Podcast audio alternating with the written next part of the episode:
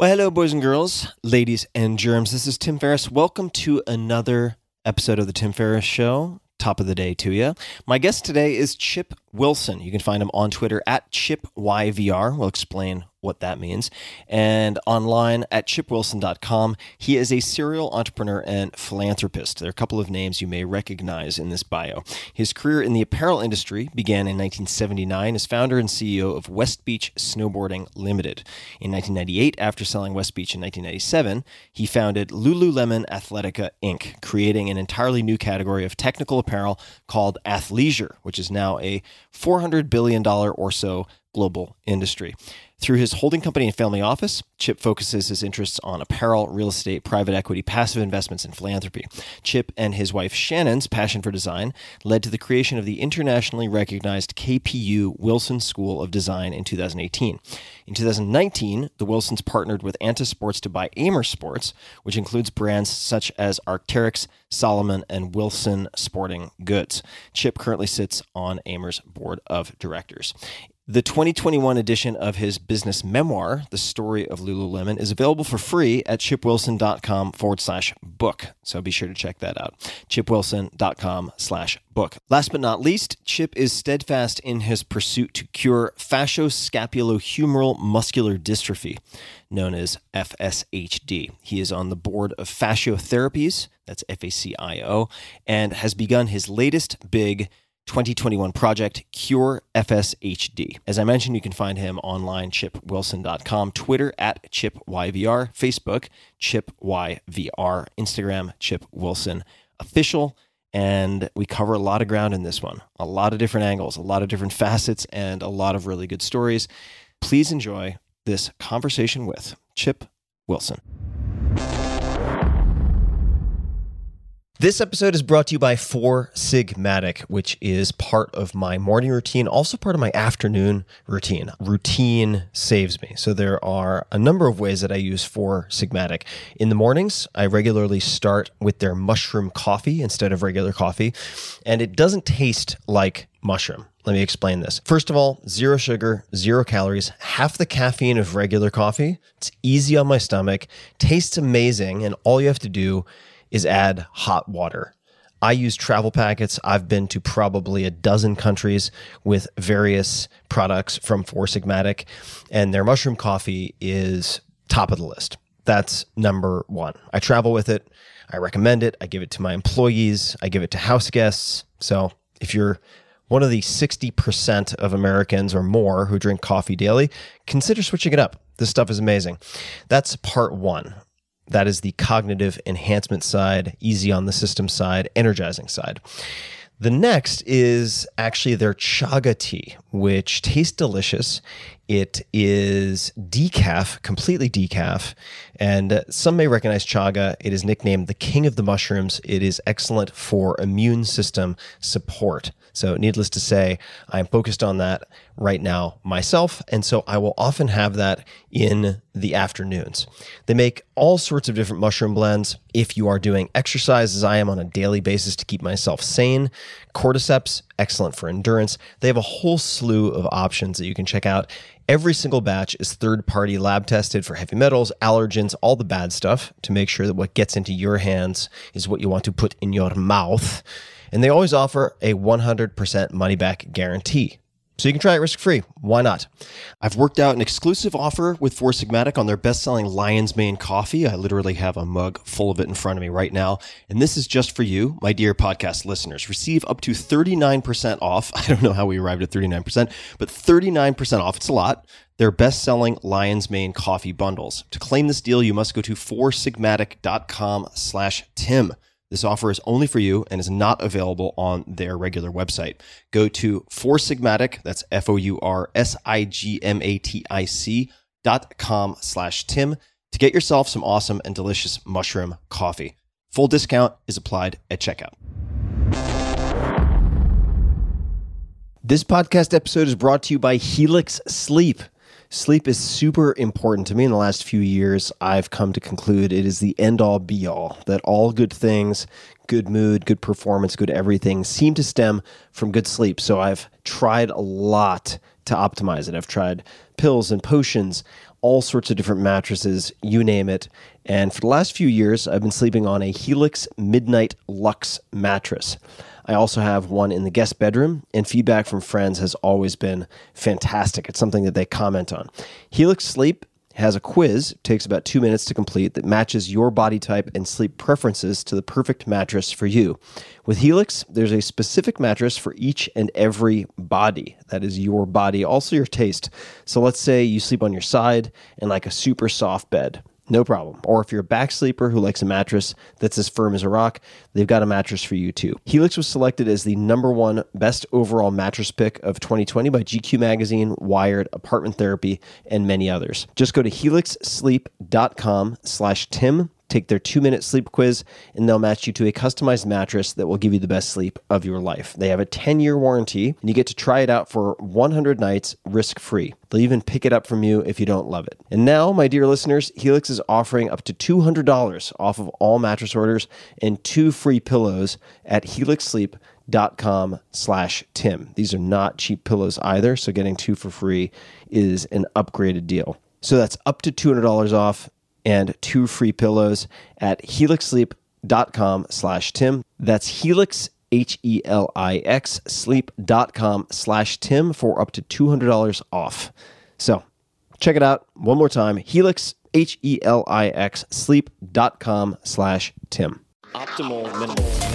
At this altitude, I can run flat out for a half mile before my hands start shaking.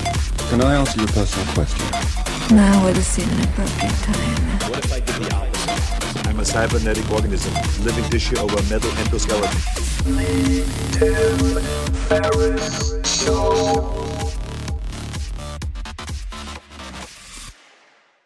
Chip, welcome to the show. Thanks for joining me.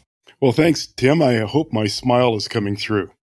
It is. It is. And I'm excited to have this conversation for so many reasons. Number one, you mentioned before we started recording, you had a theory about being 43, which is my exact age. So we may start there. but also because, as you said in your words, you said, I'm an open book. And I, I wanted to share a little backstory. So when we are looking at different podcast guests, possible guests, we have a whole process for looking at different types of interviews, audio, video, doing a whole vetting process, asking all these questions. And I got two responses back from two different people on my team. And one was, Oh my God, I don't know. He says exactly what's on his mind. Look at all of these things. Might be a red flag. And then the other person basically came back saying, He says all these things, absolute green light. And I was like, Okay. That's perfect. And as, as I also mentioned before we started, I can prepare until the cows come home, but I need somebody who's who's willing to play ball. So I've been looking forward to this. Certainly know at least one of the brands that you're certain that you're very well acquainted with, Lululemon. I wanted to start with a couple of questions. One will will seem kind of odd, but I recognize in your social media handles Chip YVR, Chip YVR on Twitter, Facebook, and so on for people who don't know YVR, I happen to, but what is YVR? well, that's the airport code for Vancouver, YVR. and how long has Vancouver been your home stomping grounds? Yeah, I, moved from California when I was five to Calgary, and then moved out of there when I was 16 to go to university in Edmonton, and then left there to work in Alaska for two years on the oil pipeline came back to Calgary, got a job, moved to Toronto for a year, and then I moved to Vancouver and when the World Expo was here in 1986. Thank you for adding a few signposts for me that we're going to touch on because right. I, I'm not going to leave Alaska alone. But before we get to Alaska, I certainly want to explore that chapter. Could you speak to a bit of your upbringing. I'd love to hear perhaps of your primary influences. I know you've mentioned your father before, at least in, in some interviews, which I'd be curious to hear about. But what did your upbringing look like? I'd say it was near perfect. Yes, my parents got divorced, but they both remarried people that were perfect for them.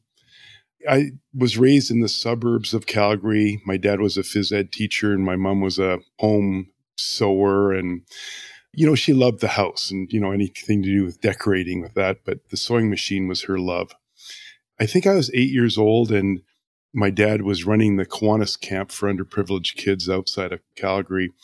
And this woman saw me swim and said, you know, you should get this kid into competitive swimming. And so the Speedo cost seven dollars, and there was no such thing as goggles at the time, so it fit into our budget perfectly.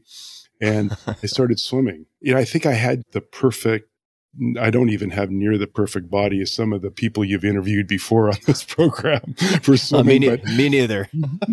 but good enough, and and I believe it added incredible structure to my life uh, around getting up in the morning, early swim practice. I'd train with my dad, who I went to his school uh, when I was in grade seven or something like that, and then train again at night, weights, the whole works, and uh, had Olympic coaches. And I think I more than anything, I learned about hard work equals results, and I think I learned that goal setting really works. So when I think about other influences of my life, I think just that middle class, not having anything, being creative, learning how to go door to door and selling to raise money for the swim trips I had to go on. You know, just good prairie people. I can't say enough of that, especially as I built, you know, a global business, just hiring people from the prairies right through the US up to Canada's beautiful people. Anyway, I think I can leave it there. Let's hop to Alaska. How did you end up in Alaska? What chain of events or decisions led you to Alaska? Isn't it fascinating? Kind of go back a bit and just say that at dinner parties, I say, I started off and I say, you make 10 great decisions in your life. And then I ask people for their top three. Mm. And so there I was in the Edmonton airport, small little thing. And a woman comes up to me and says, Oh, you know my son. And I went, Oh, yes, I know your son, Mrs. McCarthy. And we'd start talking. And she says, Well, my husband is going up. He's running one of the five sections of the Alaska oil pipeline which at the time was the largest free enterprise project in the world and massive. So from Valdez to Prudhoe Bay. And I said, too bad you're not American. You can come up and work with us. And I went, well, it just so happens I'm American. So she says, great. So, you know, so one thing leads to another. And I know if I get up there, I can get a job. It was just a couple years after the Vietnam War. And I think I didn't, you know, I was like 17 years old or something like that. And and so I, I went up there and I went, I got to customs and I went, I'm said, what are you doing here? I said, oh, I'm just tourist and I'm coming in as a Canadian. And he looked through my bags. It was all construction clothing, etc. He says, well, you're coming in here to take an American's job. I can't let you in. And I said, Oh God. He says, Okay, I'm coming in as an American then. He says, Okay, step across. I stepped across. He says, Report to your draft board first thing tomorrow morning. and, you know, it was great fear because you'd heard so much about the Vietnam War and I still didn't really understand, you know, what would the repercussions and would war start again? Would I be in that? But that was my entry into Alaska. And what were you doing as your job? I was, I would say, the highest paid 18 year old laborer in the whole world. It was a cost plus job. I was working, getting paid 18 hours a day, probably working 10, travel time, overtime, the whole works. And I think I made more in my first three days because it was a US holiday than I made my whole summer working in Calgary, working in the parks. So I did everything from help build a, the largest pipeline suspension bridge in the world to putting holes in the ground in order to put in vertical structural members to build a bridge and then put the pipe across. And then I worked on, we sent this go kart into the pipe with a couple of welders in it. My job was to put a fan on the end and make sure it didn't run out of gas. So, and that would have been uh, like four or five hours with nothing to do. And I think maybe that's leading to the biggest change in my life and, and something that I know you love. And my mother had sent me an article from a guy, Art Buchwald. Is that the right pronunciation? It was a long time ago, maybe too old for you. Oh, good New, question. I don't know who that is. New York Times. Mm-hmm. Anyway, it was, you have to train your brain the same way you train your body. And then I was an athlete. I understood how to train my body and the results of that, but it never occurred to me training my brain that way. I decided figure out what the top 100 books of all time was and I was going to read them and and so there I was probably 18 years old and I just probably one of the best read 18 year olds in the world. All right, we're going to absolutely come back to books, but before I get lost in my own train of thought or the train that careens off the tracks, the theory about 43. Selfishly, I must ask this before we move on. I am going to come back after that to the 10 great decisions and some of your other great decisions. But what is your theory about 43? Well, what I noticed after watching thousands and thousands of people is that people get glasses at 43. Have Hmm. you ever noticed that? Like I did. They get glasses, phys- physical Yeah. glasses. physical glasses and and I was going, you know, and I think there was I also noticed there's an incredible correlation of people getting divorced at 43. And I started to look at what was going on and I thought I think you get glasses and I think for the first time in your life it occurs to people that they're going to die. And I hmm. think they start thinking about what happens on my deathbed and a lot of things that I think matter don't matter. And a lot of things I'm doing if I do this for the rest of my life, I'm going to die a miserable death. And I think people really start looking at the person they're married to, the children they have, the city they live in, the job they have.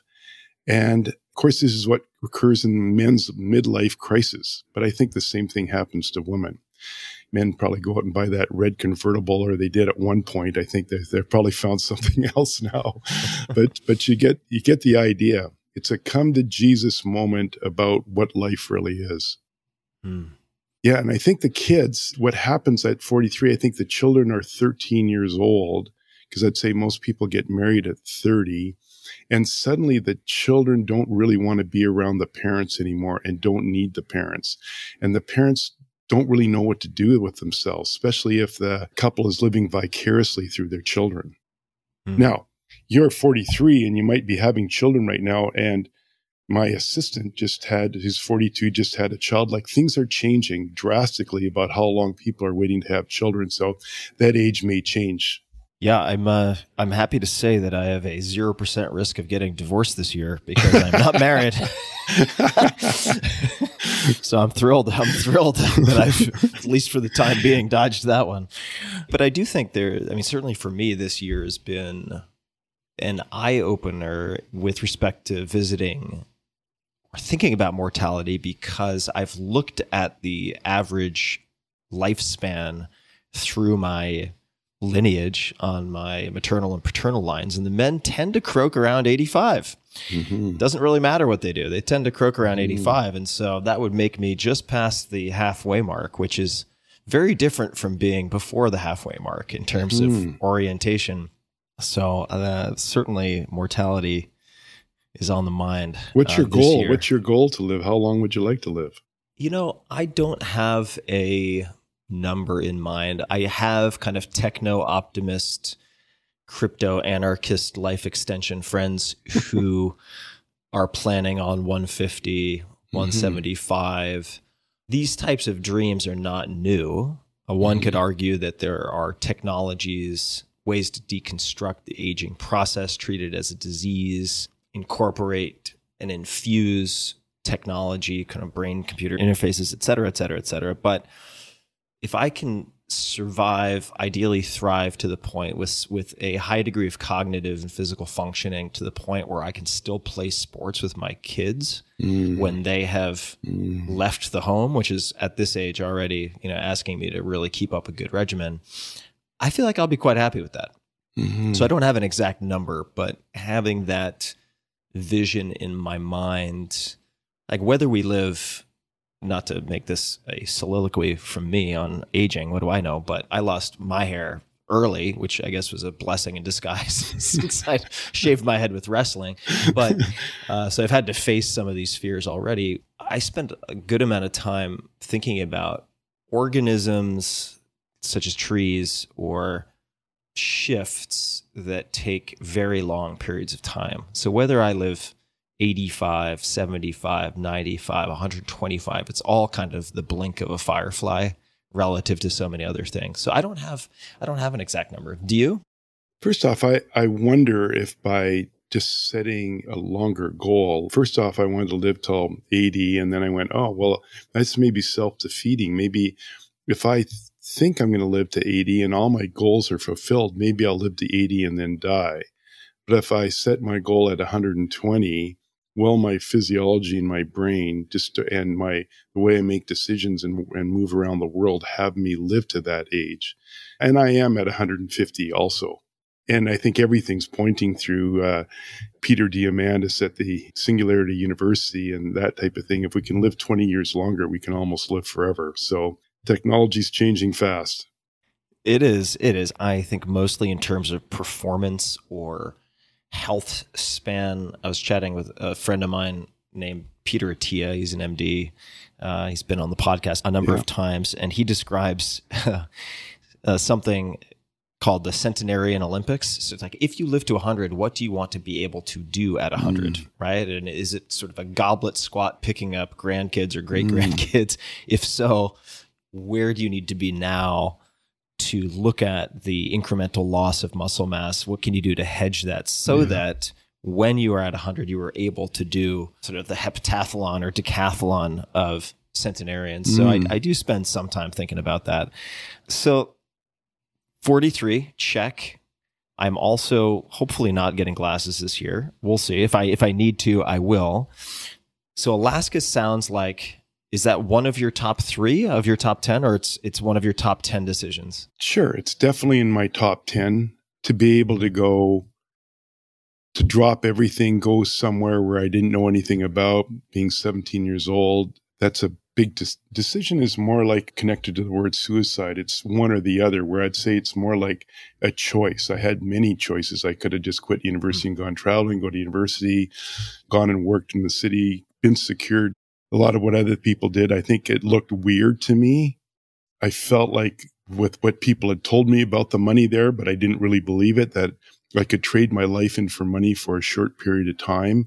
And then I could leapfrog my life forward, which in fact it ended up doing, and change my context for the world. You know, mm-hmm. because it's very easy to kind of get into a rut even when at 17.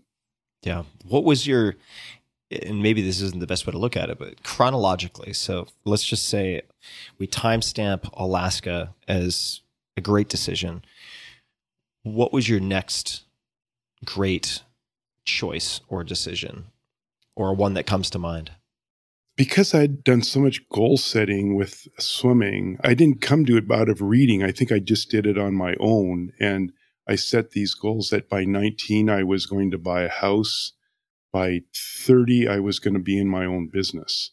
So maybe it was a choice to set goals at that time, which really then started affecting the rest of my life. Hmm.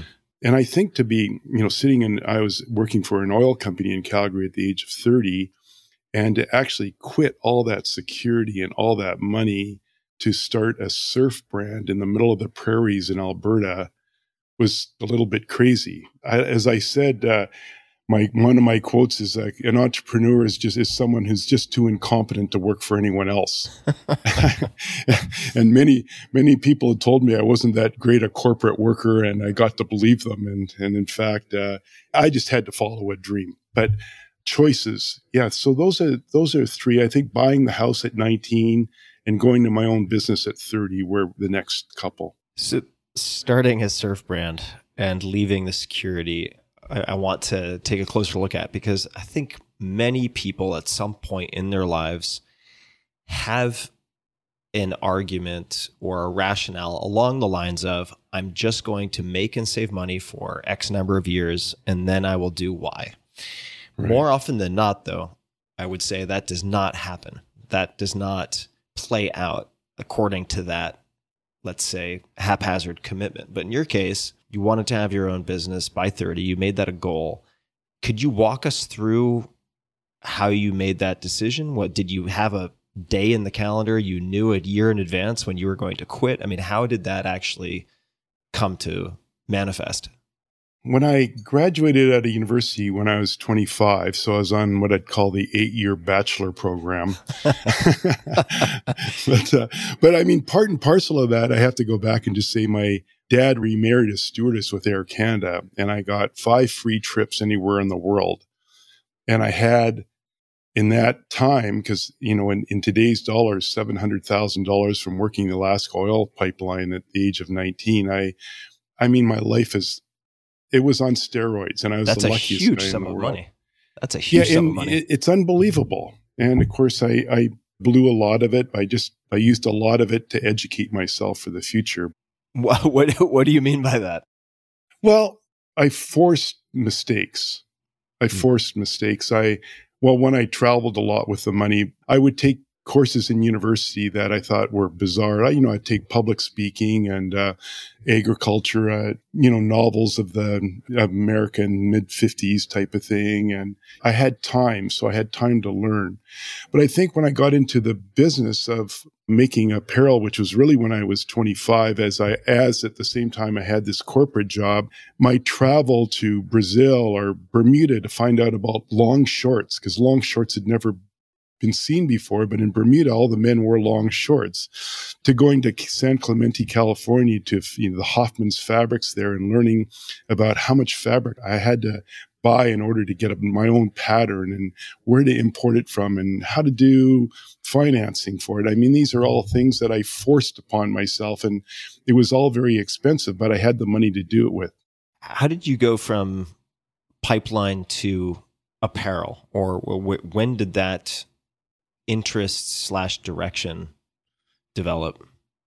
It was probably always there. I mean, my dad is a phys ed teacher and my mom is a sewer and myself as an athlete, especially being in a Speedo, when I started moving out of competitive swimming and I started to do triathlons when they first started in maybe 1980 or something like that, the clothing was terribly made. So my actually my first my first venture into apparel was making triathlon clothing.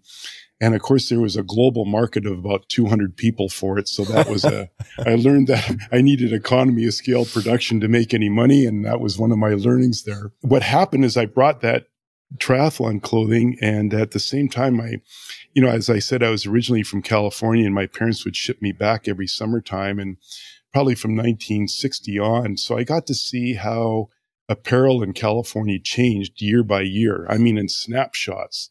I think if you're living in the forest, you can't see the trees growing. If you're outside and you come there, you can, once a year, you can see it. And definitely there's this thing called surfing, which was, and surf clothing, which is really coming from Australia into California at the time. I kind of put that together with having traveled to you know, Brazil and like I said, Bermuda to learn about long shorts and then putting the technology together about what I wanted to wear as an athlete and then what I wanted to wear when I wasn't being an athlete. So it was the, the advent in the, what was I'd say 1963 or four of the hoodie you know, on the beach, you know, which I think Silicon Valley has adopted as their de facto uniform. yeah, exactly. So, um, what really happened is I came back in night when I was 25. I came back from California with a pair of these shorts for my girlfriend. They were kind of wrap shorts made like diapers, but made out of flowered fabric. She loved them. All her friends loved them because I, I had context from my mother about how to make a pattern and how to sew. I just put those two things together. I said, well, if you like him so much and your friends like him, let's make a whole bunch. So, and then we kind of went through the process of pattern making, getting sewers, creating an industry out of that. And so that's how it got to be when I was 30 years old, I could afford to quit my corporate job and go into that full time. You mentioned a few goals. You mentioned buying the house. You mentioned starting your own business did you have goals going out 5 10 15 20 years beyond that? In other words by the time you started that business did you have a longer list of goals ahead of you that you'd already written out? Uh, only only one more and that was to be retired by 40 and when i mean retired that means getting up in the morning and doing exactly what i wanted to do. And it took me until hmm. 42 to get there so i failed. But you know, it, it, got me there. Yeah. You mentioned the goal setting with respect to athletics. I know that there are a number of authors and books that we may end up talking about during your period of voracious consumption in Alaska and then beyond. I know a couple of names Jim Collins, Brian Tracy, and then Ayn Rand, Atlas Shrugged, and, and others. Did any particular books influence you when it came to how you set goals? Definitely inside of the psychology of achievement by Brian Tracy has about maybe an hour, hour and a half on goal setting. So I learned the linguistic structure of goal setting. I think they were smart goals, but fundamentally, I, I didn't like them. I did like them. What I didn't like was I learned that I was setting my goals from my past. So in other words, I had lived a life with experiences. And maybe the easiest one for me to say is just, you know, weight. You know, I was probably 242 pounds. So, you know, just thinking about being 242 pounds, I went, well, I want to be 220 or something. So I would set a goal a year in the future that I want to, you know, I will be 220 pounds by December 31st, 2015, something like that. But what I really got from the landmark course, which has been really fundamental to me, is that I could see how constraining my life was creating my future from the past, as opposed to creating my present from the future. It's really easy. If I woke up in the hospital with amnesia, having been in a car accident, and I got to set goals, well, I wouldn't be able to set them from my experiences in the past. So basically, what I'm saying, I'd be unconstrained. And so I started to think about that weight one and going, well, if I was to wake up in the hospital with amnesia, I'd probably do a little bit of research and then find out that the optimum weight is 208. So I could start to see how constraining goals were from this past based part. I think putting those two ideas together changed goal setting for me in SMART goals, the A is for achievable. I got to find out very young age how failure was, you know, because I pushed for failure a lot to that failure was actually a great thing to learn and to and to accept it as a kind of an exciting thing, like a learning experience. So I like to set my goals so I'll fail 50% of the time. Now I don't go out of my way to fail, but if I fail, now I get to reset my life, reset that goal and go after it again if it's exciting to me. Could you give us any examples of goals that you are proudest of achieving, goals that you're proudest of not achieving? I don't know if that's the best way to word it, but there's part of me, and this is just speak, thinking out loud. I was going to say speaking out loud, which is uh, usually the case, uh, is if the achievable needs to be modified so that even if you're failing half of the time, you're not failing completely. In other words, like if you set your goals really aggressively and you succeed partially, you're probably still quite ahead on the scoreboards when you kind of look at how things settle. Could you walk us through any examples of, of goals you've set that you've achieved and not achieved? I'd like to take it back into my dad, as you asked about earlier, because I don't want to let the story go to waste and it's really a good one on goal setting. So I was 10 years old. I was a mediocre swimmer. I'm at the end of the pool, about to do the 100 meter backstroke. My dad comes up to me and said, instead of like going 80% and trying to save to the end and trying to look good at the end by kind of sprinting or having anything left at the end, why don't you just try once to go full out, like full out? And, you know, if on a 25 meter pool, if you drown on the third length, I'll come and get you type of thing. And so I can sense in my mind like there was, okay, so there's a goal. Now the goal is the Canadian record. I'm eight seconds off the Canadian record. There's no way. But in fact, by going full out and giving 100%, that's exactly what happened. I broke the Canadian record. So my context then for goals and things that I do, if I don't give 100%, I'm afraid I'm going to fail, which is the very opposite than how most people are, how you phrase it about always saving a little bit. Again, even at that young age came from, I never wanted to be on my deathbed going, if I didn't give it all when I was 10 years old in that race, would I be spending 90 years thinking about, oh, I wish. I never want to be in that position. So consequently, I've, I've failed a lot because I do exactly that. But the wins that I get are far exceed those those failures so that I end up it appears as though I've ended up living the life that I wanted to live. Are there any goals that you can share that you haven't reached that nonetheless you are glad that you set as goals? When I was at Lululemon, my goal would have been to train and develop 100,000 people through this transformational development program that had set up, you know, including the landmark psychology of achievement, good to great, seven habits of highly effective people. It was a program that it had set up that way. which I probably got to 20,000 and then I kind of lost control of the company. I felt like I could have really changed the way corporate America changed how to make profit, how to how to develop people. I think just by coincidence, I just happened to end up in a business with women at exactly the right time when when they were just so highly educated and nobody else was really training and developing them. So I, I think I got attached to developing women and board of directors and everything like that. But I think I was more just in the right place at the right time. Just a quick thanks to one of our sponsors, and we'll be right back to the show. This episode is brought to you by Laird Superfood, founded by one of the kings of big wave surfing, Laird Hamilton, and volleyball champion Gabby Reece.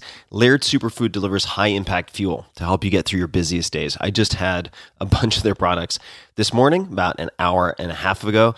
I love their turmeric superfood creamer and the unsweetened superfood creamer. Both can really optimize your daily coffee or tea ritual. So I combined it with Pu'er tea. A $10 bag will last you a long time. I basically use the unsweetened superfood creamer like powdered MCT oil. So if I'm doing intermittent fasting or any number of things, I will use that. And I use it at least, I'd say, four or five times a week. The creamers are packed with real plant based ingredients like organic extra virgin coconut oil, coconut milk, and aquamin. They come in flavors like cacao and, as I mentioned, turmeric. Each serving is packed with a full range of MCTs, medium chain triglycerides, to help keep you going from AM to PM. And I have spent time with. I've stayed at the home of Laird and Gabby, and they are one of the most powerful couples I've ever met in my life. They've been on the podcast as well. So they introduced me to these products, and I've been hooked. For a limited time, Laird Superfood is offering you guys 20% off your order when you use code TIM20 at checkout. That's T I M 20. Check out lairdsuperfood.com slash Tim to see my favorite products and learn more. Once again, use code TIM20 to get 20% off your order. Go to lairdsuperfood.com slash Tim. I was going to jump next to this transformational curriculum, which we will get to, but I want to add a little connective tissue. So you have Westbeach, that's 1979. Right. I'm getting it right.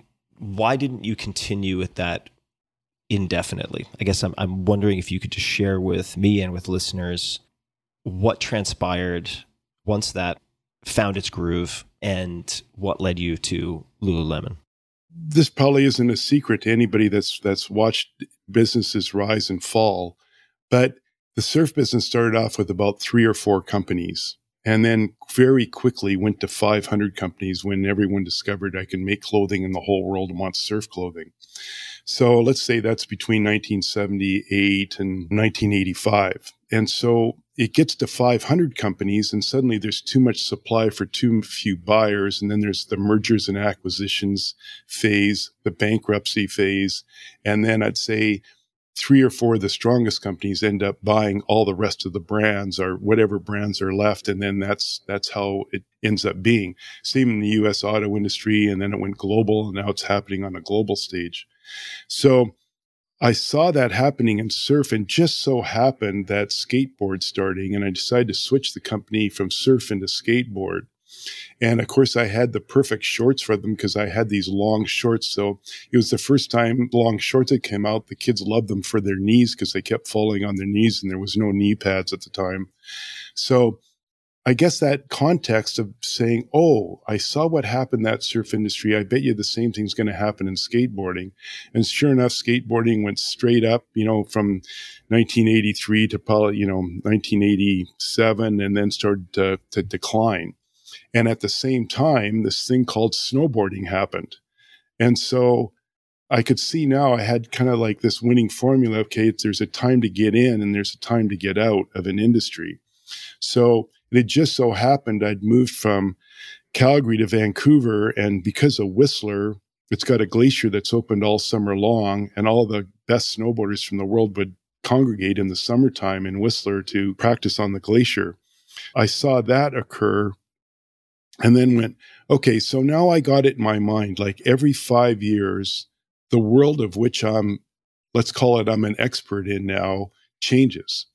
And so the idea is I got to get in on a sport at its beginning and then understand a sport that is not just going to be technical, but is also people want to wear on the street to kind of show that they're part of that sport.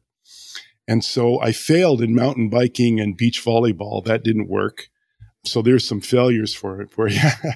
but I had an opportunity to sell Westbeach, the snowboard company, to Morrow Snowboards out of Salem, Oregon in 97 when the Japanese yen was at its very highest because Japan was buying 30% of all snowboard gear around the world. And um, the trend was kind of moving over. So it was the right time to sell. And I sold and I had nothing to go to. And then it was just, I did something which I'd seen in a lot of my life is I saw three things happen in one week and I went, this is a trend. I got to get on it. And it was yoga. So I had a bad back from skateboarding and snowboarding. I'd fallen so many times. And, and so I picked it up and, uh, well, no, I, uh, first off, I saw a, one of those rip away tabs on a telephone post for yoga. And then I read an article in the paper that said, you know, something about yoga. And then I was in a coffee shop and I heard two women talk about yoga all in one week. And I went, man, this is, I, I got to like look at this. And so that's, that's how that ended up happening. Where I did fail was actually moving into meditation for Lululemon.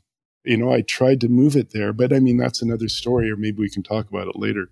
All right, I'll take a note of meditation. Lululemon, there's all sorts of lore around this name. What are some of the other options, if you remember, that you considered for the company, and how did you end up on Lululemon? Um, I wish I could remember more of the names now, but the only one I can remember is one of them was athletically hip.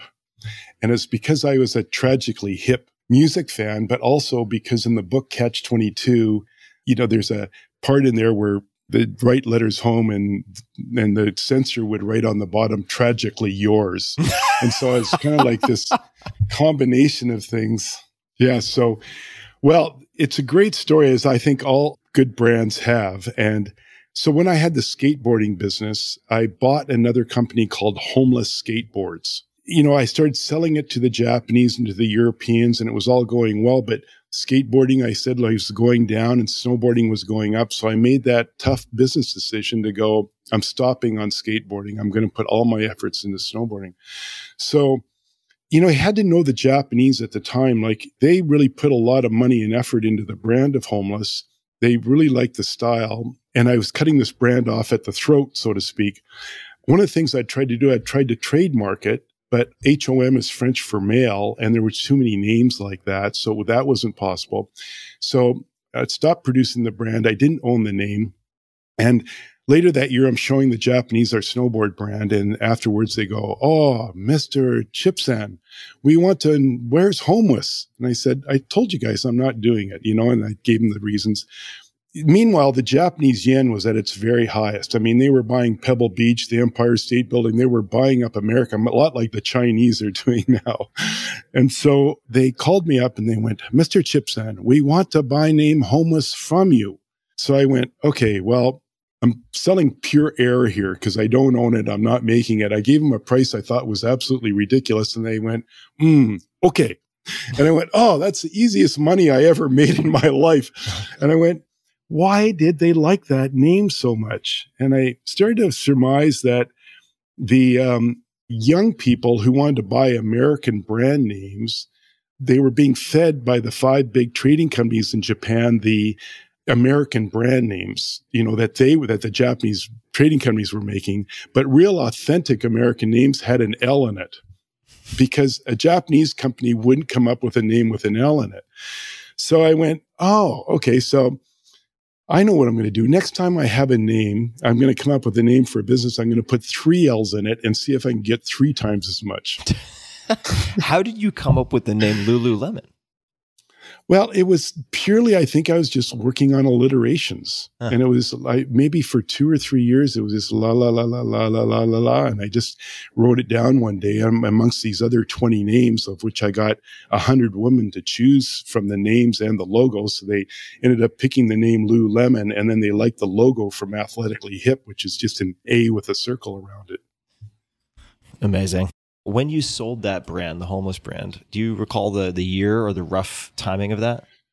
90, 94, 94. 95? Yeah, that would have been a few years a, 93. a few years after I left Japan. I was there as an exchange Ah. student where I was the uh, That's right. at one point the only Where's Waldo American student in a school uniform in Japan. Ah. And it was fascinating to see the cult devotion developed around certain brands. And there were Amazing. both foreign brands or brands that were perceived to be foreign but were actually created on home soil in Japan. I mean, there were these denim brands that had Brad Pitt as a spokesperson. There was Mr. Coffee, which had Tommy Lee Jones, still, I think, uses Tommy Lee Jones. And then separately, this incredible excitement around actual US brands or European brands. So something I got to see firsthand. And for people who are curious, I'll just mention that the question of L and R in Japanese is an interesting one linguistically because Japanese is a syllabary. So they have syllables instead of independent consonants. So you have like kakiku keiko mami mume mo, and then there's dariru de do. And so it's the sound that they use that is most approximate to an L is actually a combination of R, L, and D. And hmm. that's part of the reason they have such a challenge with distinguishing those. So, so Lululemon, what were your expectations or hopes for Lululemon in the beginning? Quite honestly, after working for 20 years at Westbeach, not paying myself 30,000 a year and then being able to sell it for a million dollars, pay $200,000 in tax and buy a house and buy a car, put my kids in a school, which, you know, they're appropriate for. I was sitting around and I didn't have anything. So it was in the quest of nothing. So I started Lululemon with the goal of being able to ride my beach cruiser to work and back every day, have one store and make it the best in the world. And I was really, really, really tired of being around people who I didn't want to work with. And so to be with people I wanted to work with, then I knew that I had to set up a development program in order to develop people to have the opportunity to be people I wanted to be around. So my goal was ride my beach cruiser and work with great people and have the best quality product in the world and then determine whether this new idea I had of vertical retailing, so missing the wholesale business. And of course, the analogy now is people that go direct to e-commerce. So, but at that time, you know, I was on the forefront of that. So I wanted to see these three things work. And just to, for my own clarity, when you say vertical, you mean rather than going through distributors and wholesale accounts and all of that, you're creating your own retail outlets to sell directly to consumers? Correct. I mean, it's not like other people weren't doing that. I mean, maybe the Gap was doing it and maybe a few others, but I'd started it in 1980 with Westbeach, but I was trying to run two different businesses, a wholesale and my own retail stores where I could design, manufacture, and sell right to my own stores. So I was missing like the manufacturer's markup and the wholesale markup. It was seemed like an easy business to me. And I didn't realize I'd actually invented something, I guess. So I want to I want to give a nod before we move any further to a listener of this podcast named Christian Butzek. I might be getting that pronunciation wrong, but who suggested a whole number of questions for you, and and they uh, think this is as opportune a time as any to present a few of them. They're actually very well thought through, but very difficult to fact check. so so you'll have to you'll have to let me know if any of these are off. I'm just going to use almost like sentence fragments that we can launch off of, and I'm doing this right now for for a reason. So one of the bullets that he put in this email is. Chip pitches a tent in his store and sleeps in it to save on theft insurance. For how many years did he sleep in his own store? Can you elaborate? Is this a true story? It is a true story. I, I really had run out of money almost three times starting Lululemon.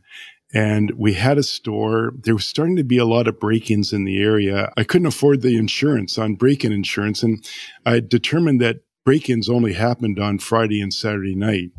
And so I took my two sons, and that's where we spent Friday and Saturday night in a tent in the store.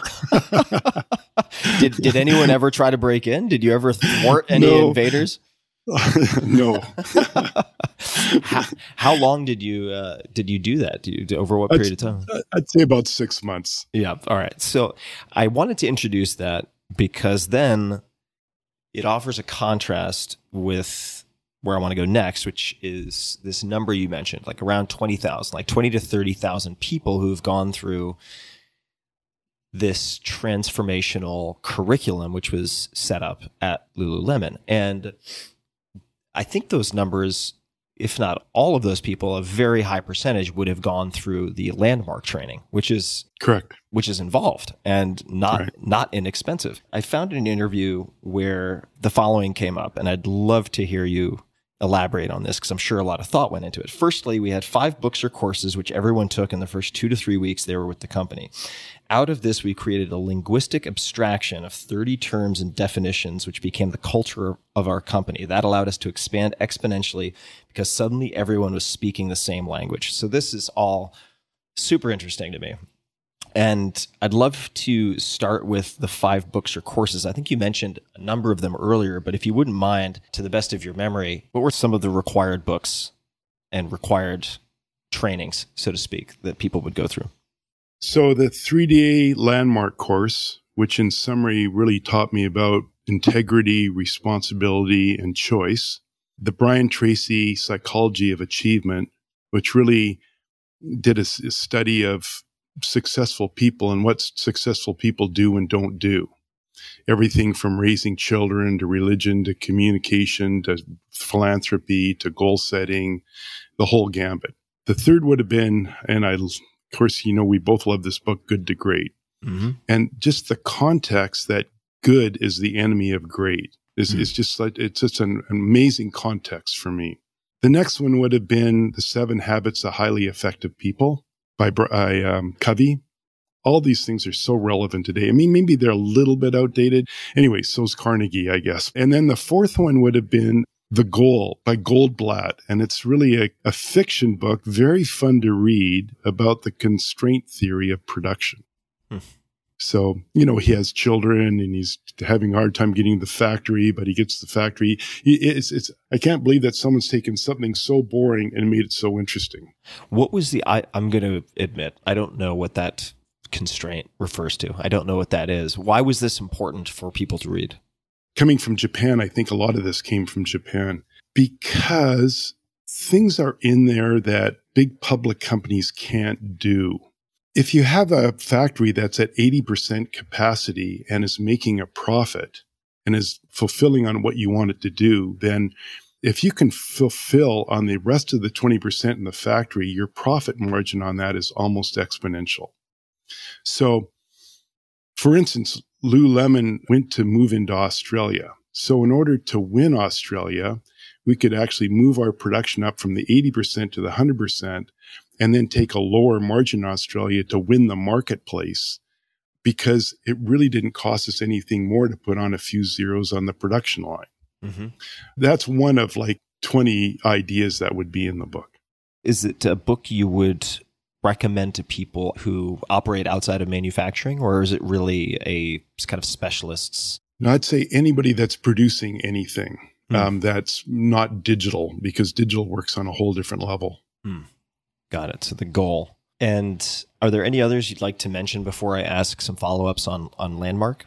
I love Mindset by Carol Dweck. I think you had her. You, you may have you may have talked I- to her at I- one time. I we've had I think we've had some communication, uh, Yeah. but that is certainly a book that comes up as recommended quite a lot Yeah. on the podcast. I really like Black Box Thinking. The amazing story there of the planes that were coming back and landing in World War II, and they'd have a bunch of holes in the bottom, and they looked at the patterns and go, "Yeah, we'll cover up where all the bullet holes are." Where really, those are the ones that were making it back. It's where the bullet holes weren't is where you need to to put the extra protection in, and it's really a way of looking at businesses, which I don't think especially boards of directors and people who aren't really in the business and don't really understand the business are looking for the holes in the planes that are landing where probably the entrepreneur founder someone who's looking in the forecast can actually see what's occurring that doesn't look normal. Were these books, these recommendations, Landmark, were they required or just available and recommended? No, the five books, the five, the landmark and the four courses were required. In other words, we set up our training and development program to talk about these almost, well, quarterly. But because we had goal setting set into place and the goal setting, like I said, creating your goals from the future and failing 50% of the time, we would have those done monthly. And really, we would bring a lot of the learnings from the other books into the practice of goal setting. How did you have those conversations? Was it broken down by location? Was it virtual? How were those conversations taking place? What we learned from the Brian Tracy is to set your, the goals and then to post them. So if you went into a Lululemon store, every store had maybe 15 to 40 goals set up in the back room. And so everyone could look at everyone else's goals. And the idea is to put it out there in the public. In other words, the landmark course really got rid of people's fears about what people think of them or what they call in the linguistic abstraction is looking good. So mostly people go around in the world looking good, trying to pretend there's something that they're not. So by putting up the goals then and recognizing that we're all human beings and we all have different things that we want to do and there's no right or wrong on our goals. And also I, a real underlying part of it was that we actually encouraged people to quit Lululemon. Like we wanted them to have goals that were superior or that moved on to their somewhere in their future that we were training and developing these people and they were going to go on and do what they really wanted to do in life. And my theory was if we train people to be great and they left Lululemon and went and did something else, they would talk so well about Lululemon in the future that that was the best branding and marketing we could possibly do. Were those goals that were posted publicly revisited in some systematic way or reviewed in such a way that people felt somewhat accountable? Yes. So they were reviewed, I, I think, quarterly. And we encourage people to not get stuck in any goals. You know, if something worked last quarter but doesn't work anymore, dump it and get something that you're excited about. I think it's important to say that inside of this, we had 18 goals. So, first off, we started from something that would be at that time was a vision, your 10 year vision. And then you had your values, maybe three values which I can, I've changed a lot of my thinking around this. And then we'd have goals for one year, five year, and 10 years. So from your vision, then it's easy to set 10 year goals. From your 10 year goals, once those are done, it becomes easier to set five year goals. And then it becomes quite easy to set one or two year goals. And everything has to be with um, conditions of satisfaction with a buy win date. So as you know from Brian Tracy, it's fascinating how people will get around setting goals and being specific about it because they don't want to be responsible for actually fulfilling on them. So I found 80% of the time people would not put a buy win date when they were going to do it, or they would put the condition of satisfaction so vague that nobody knew whether it actually got done or not. Because people don't want to fail and people want to look good in front of other people.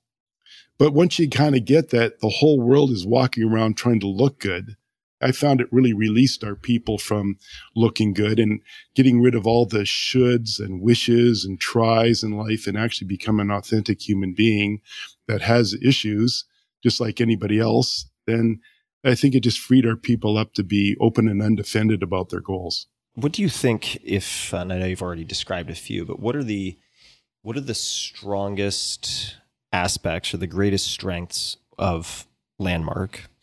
And what are any of the weaknesses, if any come to mind? Well, the weakness is that people come out of it like they've seen Jesus. So, you know, this is where the cult part comes in it.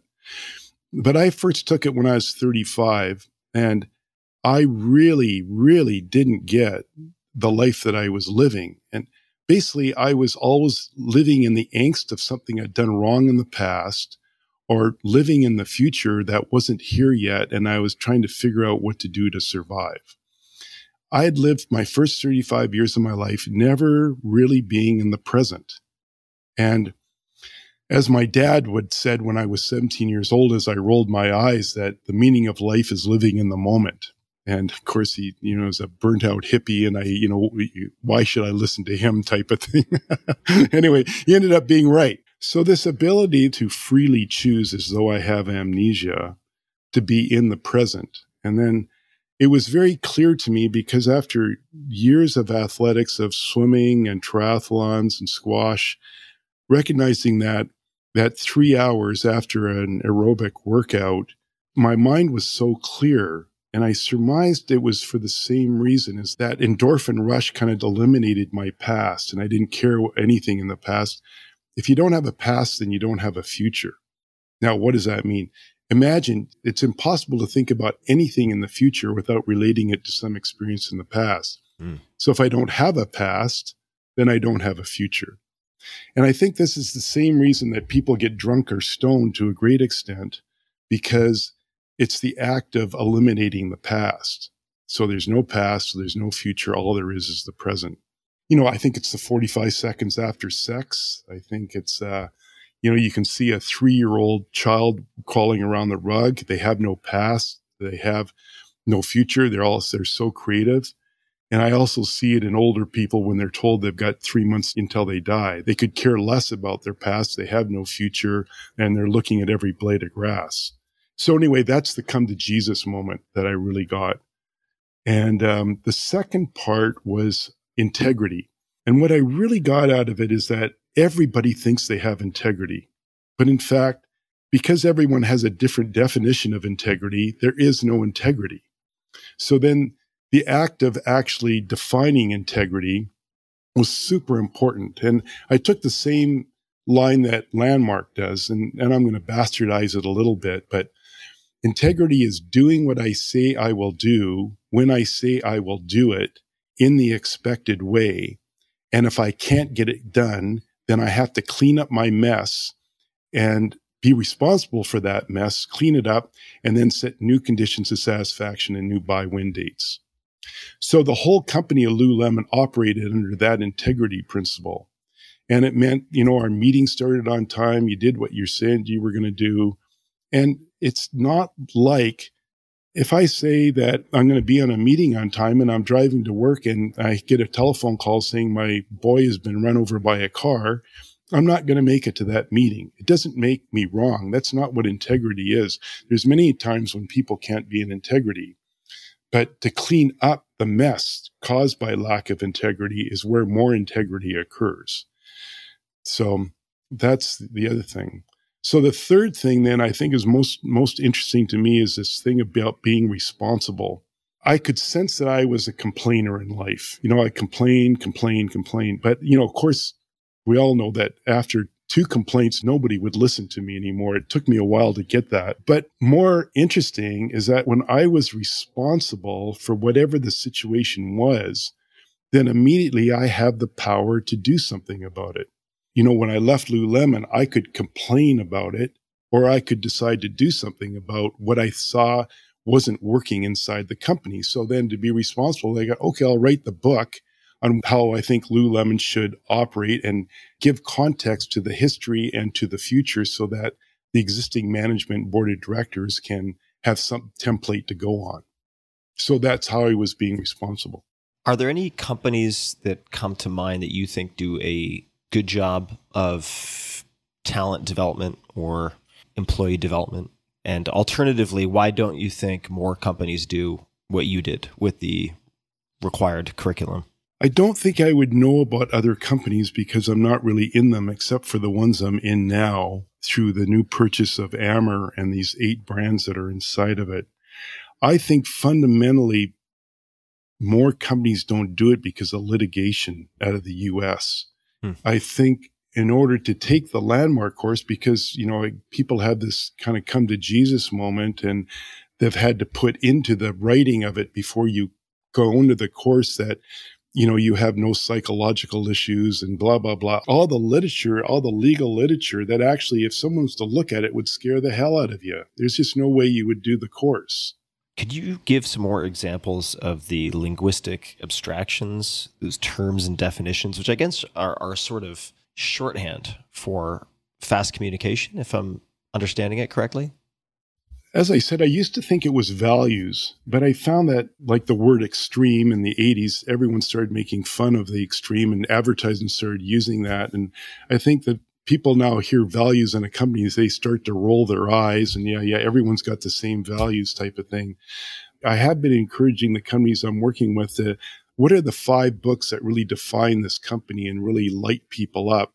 And then out of those, take 30 terms and definitions that are key to those five books and develop a a linguistic abstraction which you can grow a global company on and everybody knows and understands. So you're right. It's about speed of communication. Some of them we've already gone over, and that would be conditions of satisfaction and a by when date, the definition of integrity. I have them listed in my bathroom on the wall. So they're sitting there and, you know, I've read them 5,000 times. This is in your personal bathroom. Yeah. Well, Really? office bathroom also. Oh, In our office office bathroom. yeah, we have the So- linguistic abstraction, and then something I call the code, which is um, originally at Lululemon. I think it was the best and most incredible marketing thing anyone's ever done, and we put this code that really came from the landmark and all these five books that we've talked about, and things my dad told me. And uh, we put them on the side of the bag, the shopping bag, the Lululemon shopping bag. And it probably existed like that for about maybe until a year after I left. But then they, the marketing department or the legal people kind of came into it again and went, you can't say that anymore. Social media is making us in trouble.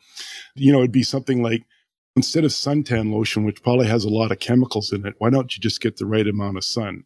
So, of course, the fear around suntan companies like suing Lululemon, you know, just overtakes the company. And so those are the kind of things that, so anyway, they did away with it. Well, I want to come back to those types of conversations, but let me ask a maybe fundamental question about another term that, much like integrity, is either not defined at all or defined in so many different ways that it might as well not be defined. Brand. I think a lot of people, if hmm. they were asked, does Lululemon have a strong brand? They would say yes. But if they were pressed to define what that means, I think a lot of people would struggle. So, what is a brand in your mind and what is it not? It's a fascinating conversation, especially in today's social media world about, you know, as things have moved further to the left and anything that is said can be, you know, construed one way or the other. I believe that people originally set up a brand in order to target a certain market. And the more specific you are about who your market is, then the better job you can do about giving them the product that they want.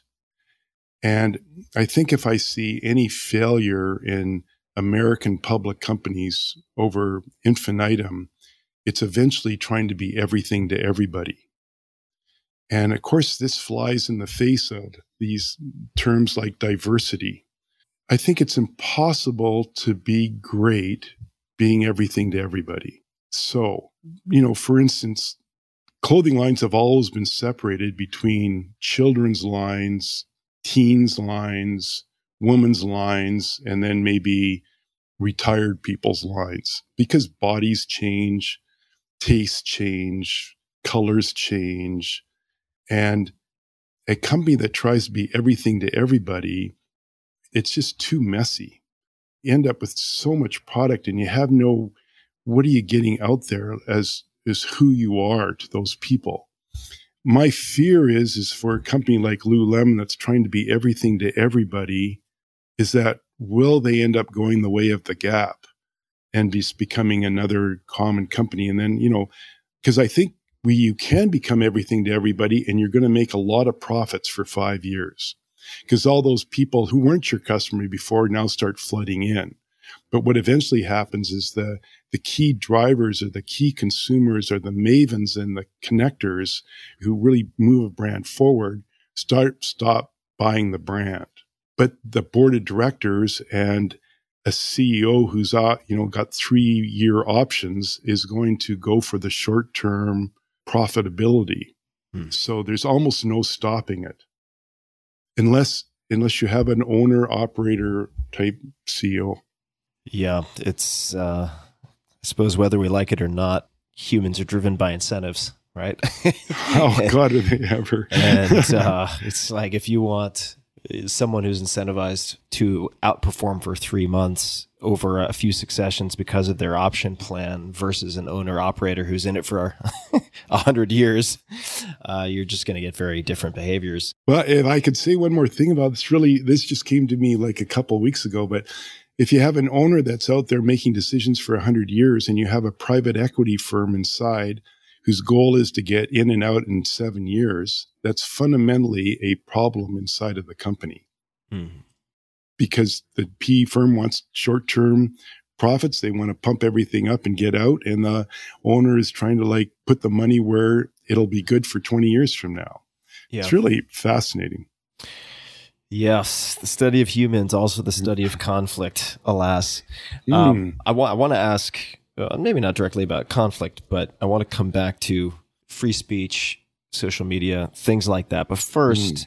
I want to ask about some really micro details. This might be getting into the weeds, but I'm very, very interested because I believe that you consider store design a crucial endeavor, area of focus. I could be mistaken, but what are some strategies or approaches that you used for increasing retail sales?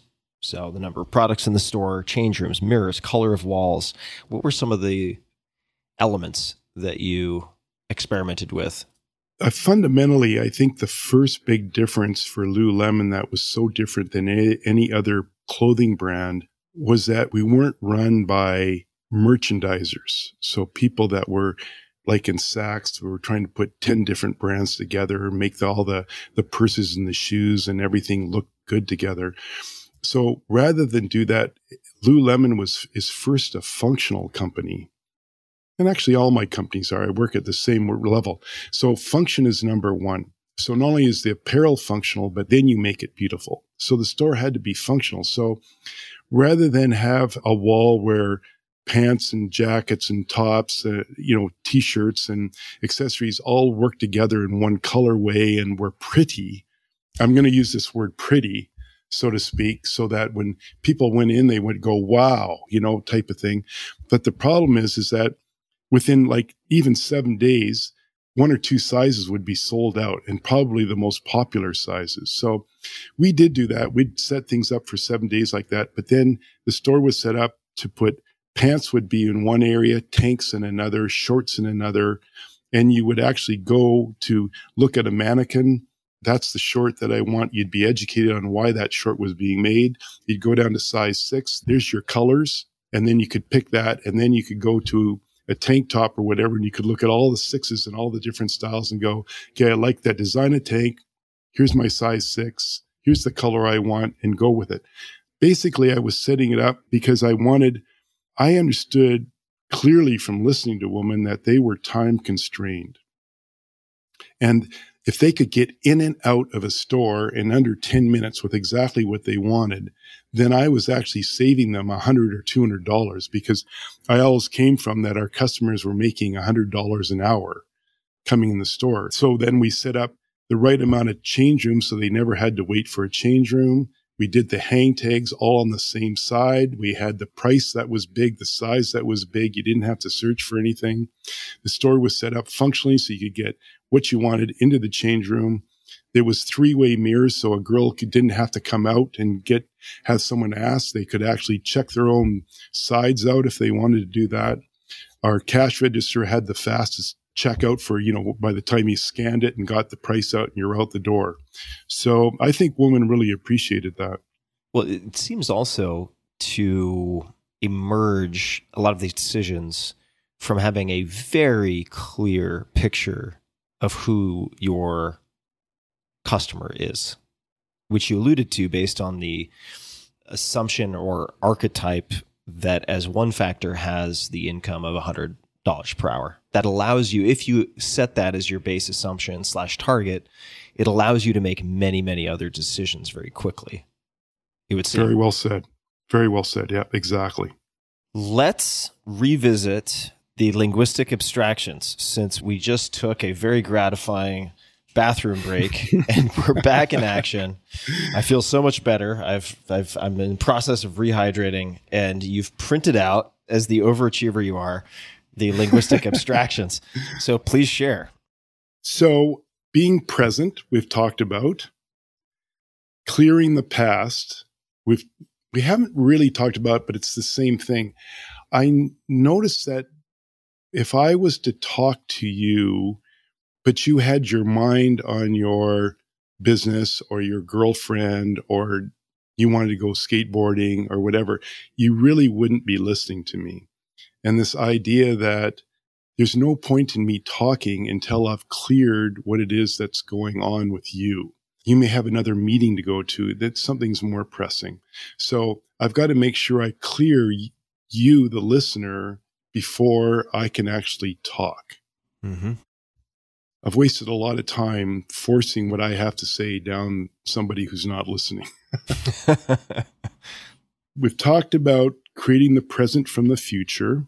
So committed listening is another one. So on the opposite end of that. So when you're talking, I've got to consistently clear myself so that I can actually hear what it is that you're saying often I find somebody starts talking and I'm, my mind goes.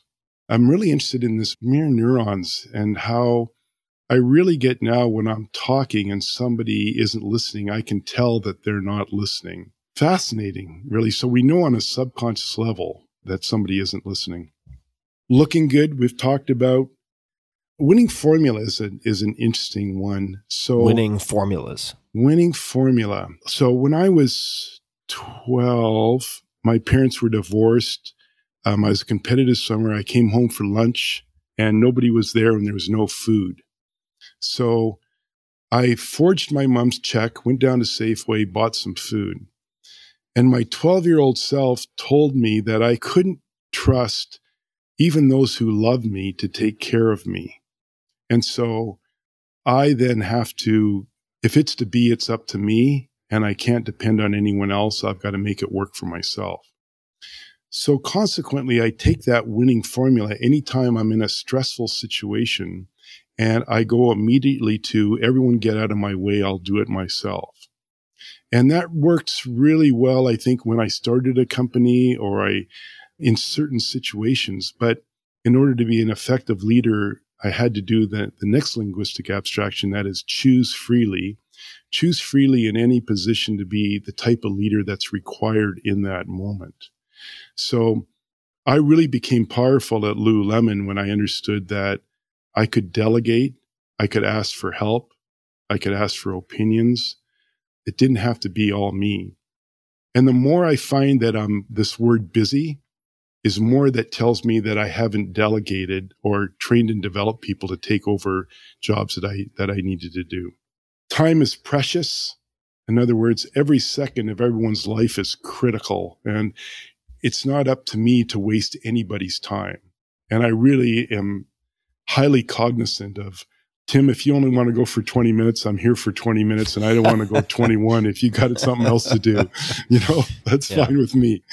So I, I, find that's probably where the word complaining comes in. Complaining is again a linguistic abstraction to actually define complaining and uh, not waste people's time. And again, choose to take action, which is another linguistic abstraction as opposed to complaining, playing on the court, not living in the stands. So actually not observing life, not complaining about life, but actually getting into life and doing something with it. I could go on, but that I think you get That's the a good sampling. Gist.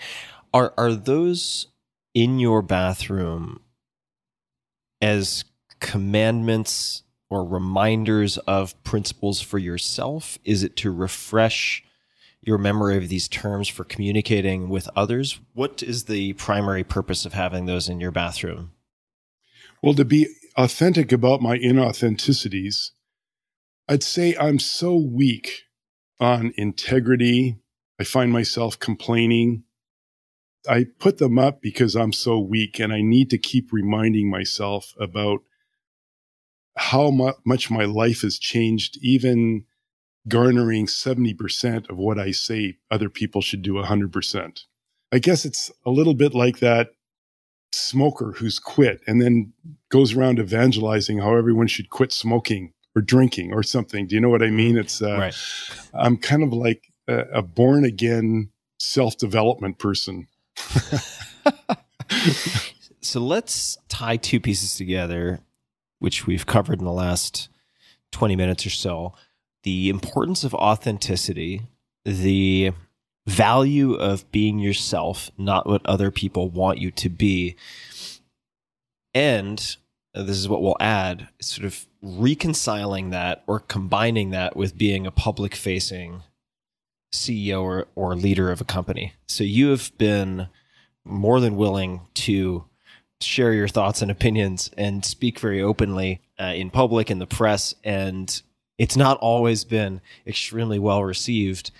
Do you have any regrets? I'm not trying to imply that you should. I'm just wondering yeah. do you wish you had done anything differently? Would you have done anything differently? Or was it really just who you are and acting in integrity or authentically was speaking really candidly and publicly in, in the ways that you have over the years. It's very tough to have an opinion, especially I think my area of expertise in life is looking five years in the future and putting together what the world is going to look like, especially in the realm of athletics and apparel and that type of thing. But in order to be great at that, you have to see how all things in society are changing. Now, I have a big failure in that. And the big failure is I didn't understand in 213 because it was just the advent of social media, just that start of it. And it was a time when I could probably say I was the first to get taken down in what I'd call the cancel culture. I didn't even really know what had happened to me. Could you, for people who don't have any of the backstory, explain what happened? Yeah, sure. So I was going on uh, Bloomberg to talk about this new concept that my wife and I had had around one minute meditation. So again, the ability to choose in the moment how my brain wanted to be rather than to having to do something longer. Anyway, it shifted into Lululemon and it had had a massive quality issue. I wasn't the CEO at the time. I was the chairman living in Australia, actually but that doesn't matter. I'm res- if I'm responsible, then I get to do something about it. That's the way I look at it. Anyway, she pivoted and asked me about the quality of the the fabric, and I went, well, I knew in my mind that something was wrong with the Lululemon fabric, or something was going on because we were getting returns, we were getting complaints like we'd never had before, and all I could really say at the time was that some of our pants don't work for some woman. I think I, and anyway, the interpretation of vast majority of people that they heard it from the point of view, oh, I was judging woman in some sort of way, which given that the business that I'd built all about women and all the women inside of it, nothing could be further from the truth, but I can understand where their interpretation of that was. The reality of it is, is that women were buying two to three sizes too small in order to use it as compression like Spanx.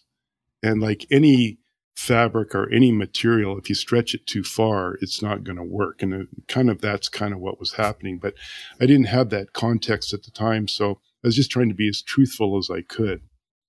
But it came across for if you, again, listening through the lens of, oh, you know, you're judging me. So I didn't know women very well, did I? As much as I say I was in a woman's business and I was working with thousands of women, you know, that I didn't really get that this kind of was occurring. And maybe Lululemon had just exploded from being something that was very athletic to something that was now being a, bought by everybody in society. And so I made a mistake for sure. Now, what was interesting about it though is just the, the you know, coming back to Lululemon and the employees all supporting me. They understood where I was coming from, but the board of directors didn't. But nobody knew how the ends of the bell curve that complain and complain very loudly on social media can sound so big. Nobody knew the size of it really. What I say is that our customer was that 32 year old professional woman, single, owned her own condo, athletic, very media savvy, understood how all this worked. And they weren't concerned with it. But it was really hard explaining that to, I think, a world which was now moving into a commodity media business. Media went from like five or six big newspapers to suddenly you're digital and now you have infinite number of media outlets. And then the only way that you can attract people to your tv show article or whatever is headlines and then sensationalism.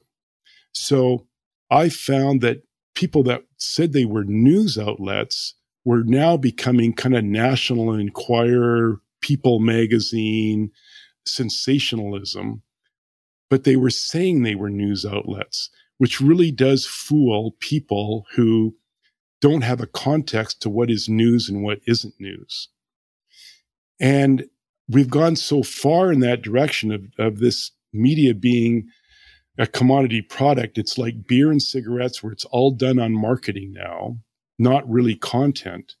And then the real news is, I believe, is what you're doing, Tim, is this podcast or then let's be more specific. Anything in the world that's working and working really well now has eliminated the middleman. You've eliminated the middleman so you can come right to the source rather than getting a headline or a 144 word whatever. It's helpful to hear. I mean, it's been fascinating to see also just in my experience the evolution or de-evolution, the entropy of capturing reality and anger and rage and everything else in 144 characters or mm.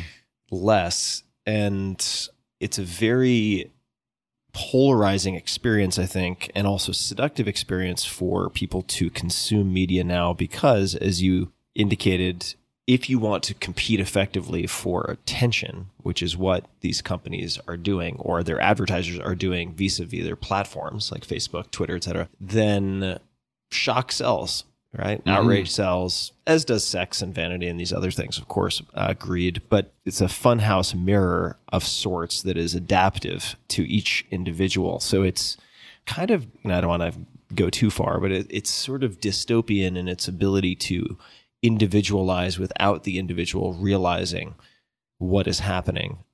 And of course, this this has been discussed kind of ad nauseum in uh, documentaries like the social dilemma and so forth yeah. i wonder you mentioned earlier this is going to be a bit of a, a, sideways step but i would love to hear you describe what makes you aside from extensive subject matter expertise in your world right in apparel and so on how do you develop the ability to really see what things might look like in five years because you seem to have done that over and over and over again and i'm curious if it's intuitive, if it's from a lot of analysis and reading, if it's a combination, if it's something else. What does it look like to develop that skill? Well, I probably didn't know I had it until I'd gone through a few iterations. But I think it really started off when I was 12 or 13 years old. And, and again, just I'm a reader. I was a reader from very, very young age. And when I was reading and then I would observe, I would formulate an idea in my mind and about what the future was going to be. And then I, I think I just started noticing that whatever I thought about actually was coming true. And it's not like I'm a Robert Heinlein or something, you know, some science fiction writer, but maybe that was my area of expertise. And then because I was right so often, I probably just started recognizing it's a, uh, it's something that I enjoyed doing and then going, okay, now let's kind of put my money where my mouth is, so to speak. I have these ideas. If I lay down a business to do that, will the world actually line up around what I'm thinking? And it just so happened that that kept occurring. Now I'm 65 years old and I recognize I'm not in the world of knowing the, the minutia of social media and e-com and there's parts of that I'm not living because I don't have to live it. It's not important to me because of what other things that are more important. So now I feel I'm moving more to understanding how companies are working and how they become mediocre, how they become great. I'm really looking a lot about countries and how fascinated with how China is obviously seems to me to be the next empire of the world and how America is becoming more like Europe, overregulated, overtaxed, moving further to the left. And it's actually funny to me to look at China now as the bastion of free enterprise. Yeah, yeah. I mean, I've having lived in China for a period of time and studied at two universities, and to have seen from visits there, and I'm sure you've spent quite a bit of time there as well, the change from bicycles everywhere in Beijing and People's Liberation Army green jackets to the bikes disappearing to the Audi Ferrari dealerships to now, I mean, really what looks like science fiction in many Yeah. of these megacities. I mean, it is almost unfathomable how rapidly things are evolving and developing in China. So that's certainly going to be an interesting X factor from this point forward. I'd love to ask you a couple of complete non sequitur questions about hiring. So I'm reading here just a note that I have, which says that you- you've written about hiring people by asking if they want families. I would love to hear you elaborate on that. Yet, in contrast, there are times in Little Black Stretchy Pants when you share stories of rolling down your window while sitting in your car and offering someone a job you've talked to for one minute. So, what is it that you see in that person that allows you, prompts you to make such a, a fast offer? So, do you want families? And then the the fast job offer. Could you elaborate on both of those? Sure, they probably overlap. What I noticed, notwithstanding, there's always going to be people that wouldn't want children. But through the landmark course, I noticed that almost 90, let's say almost 80, 90% of people had some sort of issues with their parents. And really, it came down to children not forgiving their parents for the lousy job their parents did of raising them. These are parents that loved their children to death, but it was just an interpretation and a story that the children would have. I really got where people that really wanted children well, one, I think it's the number two instinct after survival. I think it's a great indication. If you want children, you want a family. I really wanted to hire women who wanted a family.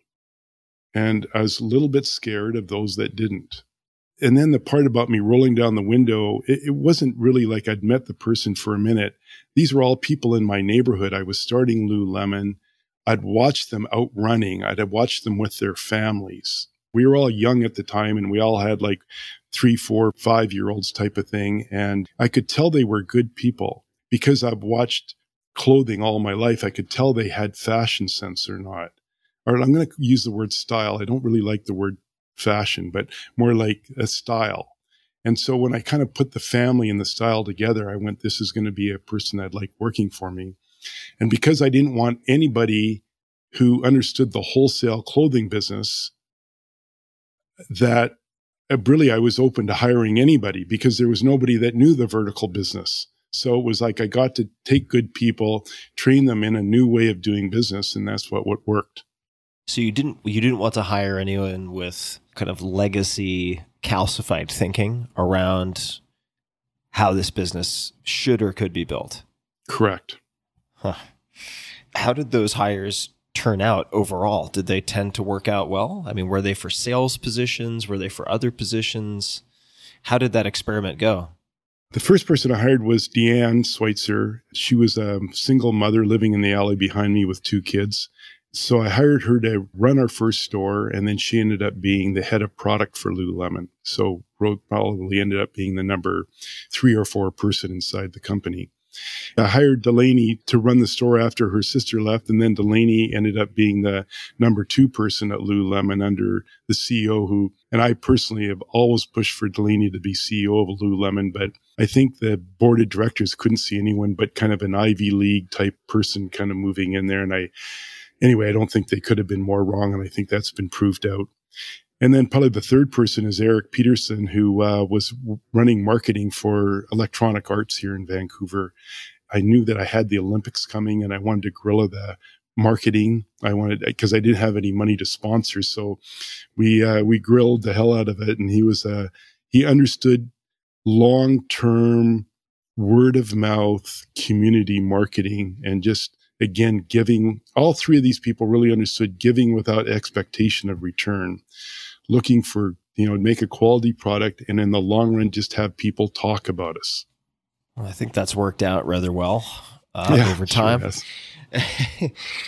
Let me ask just uh, a few more questions. And this one sometimes is extremely difficult and unfruitful, but I'll try it anyway. Sometimes it works out. So we can we can always fix it in post if it doesn't. but if you could put a a message, could be a quote, a word, a question, an image, anything on metaphorically speaking, a huge billboard, just to get a message or anything out to billions of people. Let's just imagine they all understand English. What might you put on that billboard? Coming from my most gifted book, which would be Catch 22, which is Pulitzer Prize winner from the 1960s, about a bunch of pilots who flying over northern Italy and with an egotistical colonel that kept making them do more bombing missions till the time when they realized that either they were going to die next week or next month or two months from now, like every minute was critical. To the next story of my dad and always searching for the meaning of life and never finding it. And if he did find it, then he'd be disappointed because he had no, no purpose in life other than looking for it. When I was 60 years old, I went to my dad and I went, Dad, you know, if you had to give your 60 year old self any advice, what would it be? And he went away for a day and he had the whole family around the table the next day. And he goes, So I've thought about it. And here's the advice I'd give my 60 year old self do it now, do it right fucking now.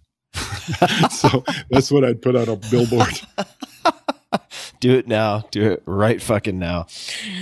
Uh, what does that mean to you? Does it mean, is it principally just valuing time and every second? And if you, you really mean what you say or value something truly that you're going to just get after it right away? Or does it have a different, different meaning for you? Life is just so short. And what is the term that Werner Erhard has? There's no performance without action. Hmm. So people think, think, think, think, and they have an idea. They have an idea they'd like to do something, da da da. And it all comes down to action. And there's just not a moment to waste. There's not a second to waste in life. Or you can choose to waste time, which is a highly creative process. So I don't want to like say that that's not important. I'd say a lot of people have really great ideas and maybe even they can see the future and they, if they started their product or whatever they're doing or their concept right now, the first time they thought about it, then by the time they got their act together, the world would probably line up and they'd be highly successful. Hmm. Can you wait that extra minute? Can you wait that extra month? Can you wait that extra two years until everything's right? Well, my kids are a little bit better. My wife loves me a little bit more. I've got a little bit more money in the bank. I got more equity in my house I can borrow. You know, I, I just don't think there's time. Catch 22. That is one of your most gifted books. Why is that? There I am, 18 years old, reading it, and I've read it 17 times now. So it's really my Bible in life. It was really a wake up call. Again, most people don't get it till they're 43, like I talked about. I got it when I was 18. Like here, it's talking about all these 18 year olds, and they're going to die. And so they start to create, well, maybe even like winning formulas, because a winning formula is what you do in a survival situation. So they create different ways of surviving with the short amount of time they have left with them. So it's one of the great comedy books of all time because you have um, uh, one of the characters, Dunbar, that decides that time goes too quickly when life is fascinating. So he checks into a hospital and stares at the ceiling. Or we'll go in the back of a movie theater and we'll stand in line, go to the front, and then as soon as he gets to the front, he'll go to the back again. And he refuses to talk to interesting people because time goes too quickly. so, so it's a series of mechanisms to make life go slowly. I've often wanted to be in my physics 20 class for the rest of my life just because I know I could live forever.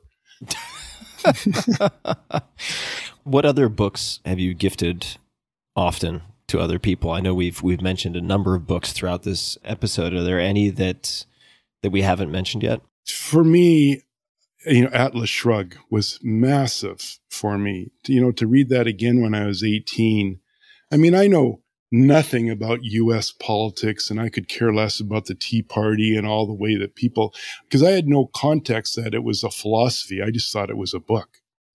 And, you know, when I read through the book and I really got about how to make a quality product, how to treat people really well, how not to let the naysayers say you can't do it or that if you do make your money that you know give me part of that money because why should you have it all type of thing.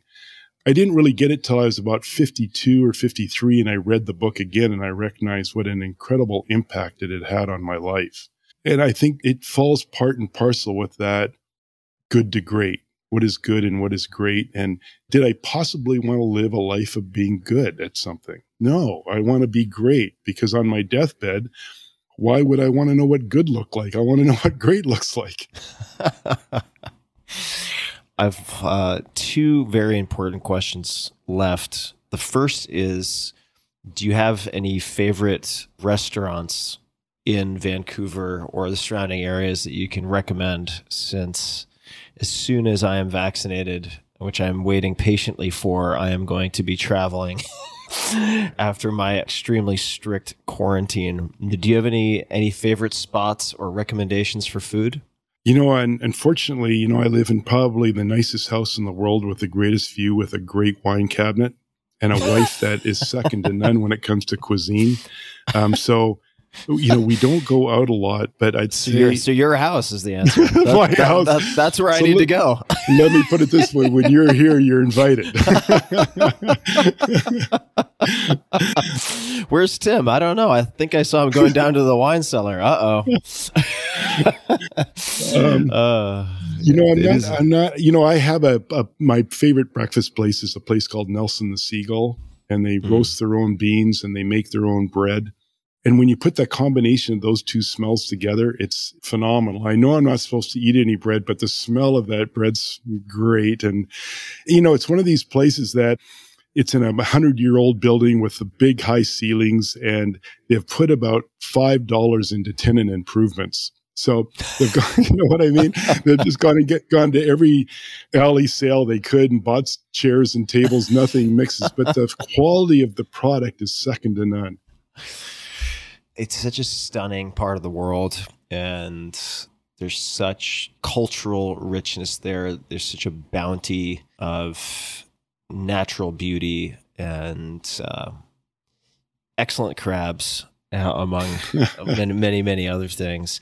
I wanted to make sure that we mention something before closing and that is that you've updated your book. This is the 2021 edition now of the story of Lululemon. And my understanding is you're making it available to download as EPUB or PDF for free on your website. Is that Correct. is that accurate?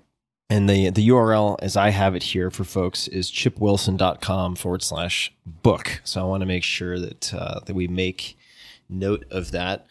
Chip, is there anything else that you would like to say? Any ask, request of the audience, closing comments, complaints to the editor that you'd like to file with me, uh, or otherwise before we wrap up? Oh yeah, yeah. So it, it maybe goes back to what we're saying, but I'd I'd like to make the request that people reframe what the word news means. And I think, as I was saying, that people have news collapsed with sensationalism, negative news. And as Peter Diamandis says, you know, our mindset is set by the people we hang out with and the media we consume. This is not just a plug for you, but I just can't say enough about walking with audio and listening to podcasts and biographies, books, fiction. It doesn't matter. The combination of these two things is so powerful, keeping in great shape and learning at the same time. Mm. It's fantastic. So, anyway, reframe the term news. Here, here. Uh, I am on as as much of a low information diet as possible these days. Uh, there's a lot of garbage calories out there. you got to you got to be careful. Do you have any favorite audiobooks or audiobooks you've really enjoyed that that come to mind? Could be biographies, could be any category. Oh yeah, yeah. You know, I I actually um uh, of course you've had um Dan Harris on 10% Happier. I, I, I laughed all the way through that learning about meditation. And I know you had Guy Raz on. I listened to every one of them. It doesn't matter how many businesses I listen to. They're all different and they're all fascinating. And thanks for, for, I like that little exchange of, of podcasts. You guys said it was good. um, you know, for people starting out, the E Myth was really a, a Bible book. for me. You know, yeah. being able to put myself five years in the future, train and develop people to take care of the business so I could lead it. Yeah. Um, Michael great. Gerber, highly recommended. Um, another one, Guns, Germs, and Steel, I loved. Old Pulitzer Prize winning book about how the world developed. And another one that's kind of an updated one on that is Disunited Nations. I really liked. Hmm. Um, Disunited Nations. Disunited Nations. I think my favorite author of all time is John le Carre. You know, did all the spy novels and isn't probably isn't relevant to to anyone young nowadays. But I love the British understatement and his ability to tell a story and not tell me anything. But it's all those small little innuendos and the way the British talk it. It's the very opposite from the American marketing machine, if I can put it that way. I like the I like the way he makes me think and how he uses words. you know, I have English as a third language, so you know, and that with no first two, so I'm really, I, really. That's how I feel. It's like uh, Kurt Vonnegut said, paraphrasing here, but he said, you know, when I write, I feel like an armless, legless man with a crayon in his mouth. That's how I, that's how I feel most days. and I could go on for a lot longer but if you want me to, but I, I think one of the most fun ones I listened to lately was the magic strings of Frankie Presto. Mm, and uh, I'm not familiar he, with it. He brings in musicians from all over the world actually to give him approval to talk about them and them for him to rate the story. But by audio is great. And uh, the Potato Factory, Middlesex. I could go on and on. Goes on and on. You know, there is really just such a cornucopia of brain food available. I'm finishing up the Overstory right now, which won a Pulitzer and is, is, authored by Richard Powers, which is it's about trees and each vignette kind of ties together mm. a person or a family line with a particular tree or a particular old growth forest. And uh, it's it's beautifully written, very dark at points, which has been challenging.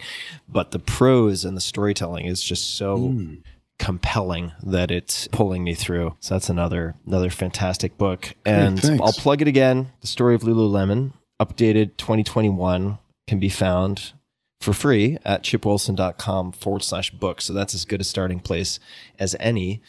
And Chip, this has been so much fun. I really enjoyed our conversation and I appreciate you making the time. So thank you. Well, thanks for what you bring to the world.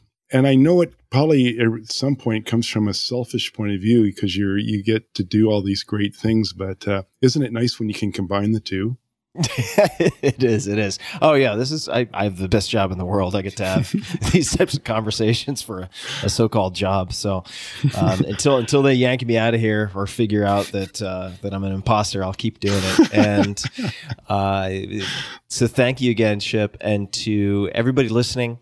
We will have everything we discussed in the show notes. Links to everything at tim.blog forward slash podcast.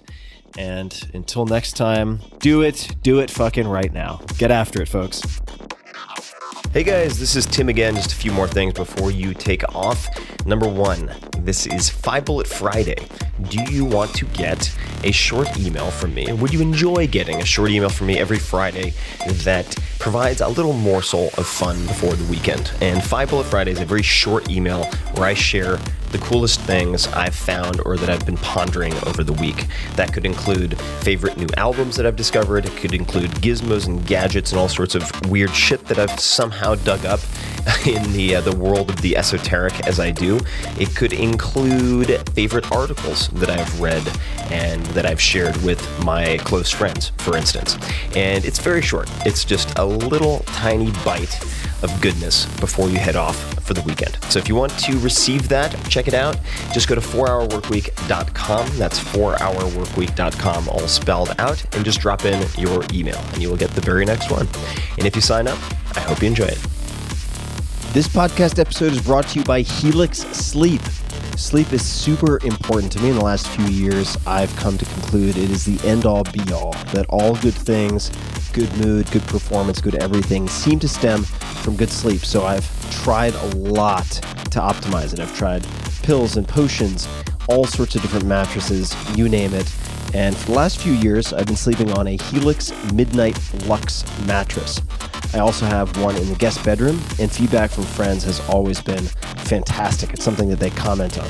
Helix Sleep has a quiz, takes about two minutes to complete, that matches your body type and sleep preferences to the perfect mattress for you. With Helix, there's a specific mattress for each and every body. That is your body, also your taste. So let's say you sleep on your side in like a super soft bed.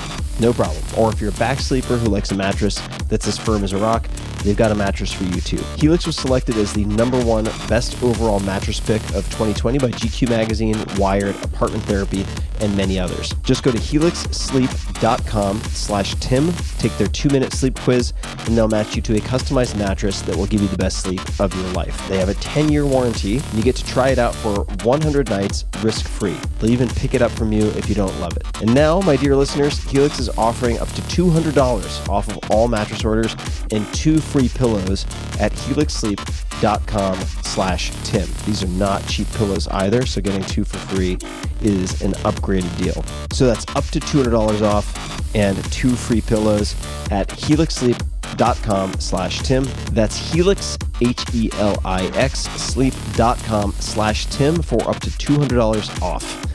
So check it out one more time, helix, H-E-L-I-X, sleep.com slash Tim. This episode is brought to you by Four Sigmatic, which is part of my morning routine, also part of my afternoon routine. Routine saves me. So there are a number of ways that I use Four Sigmatic. In the mornings, I regularly start with their mushroom coffee instead of regular coffee, and it doesn't taste like mushroom. Let me explain this. First of all, zero sugar, zero calories, half the caffeine of regular coffee. It's easy on my stomach, tastes amazing, and all you have to do is add hot water. I use travel packets. I've been to probably a dozen countries with various products from Four Sigmatic, and their mushroom coffee is top of the list. That's number one. I travel with it. I recommend it. I give it to my employees. I give it to house guests. So if you're one of the 60% of Americans or more who drink coffee daily, consider switching it up. This stuff is amazing. That's part one. That is the cognitive enhancement side, easy on the system side, energizing side.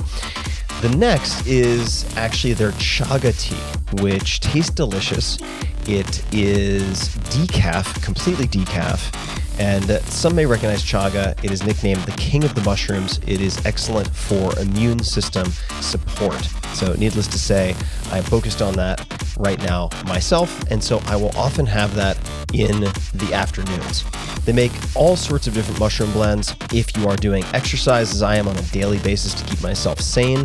Cordyceps, excellent for endurance. They have a whole slew of options that you can check out.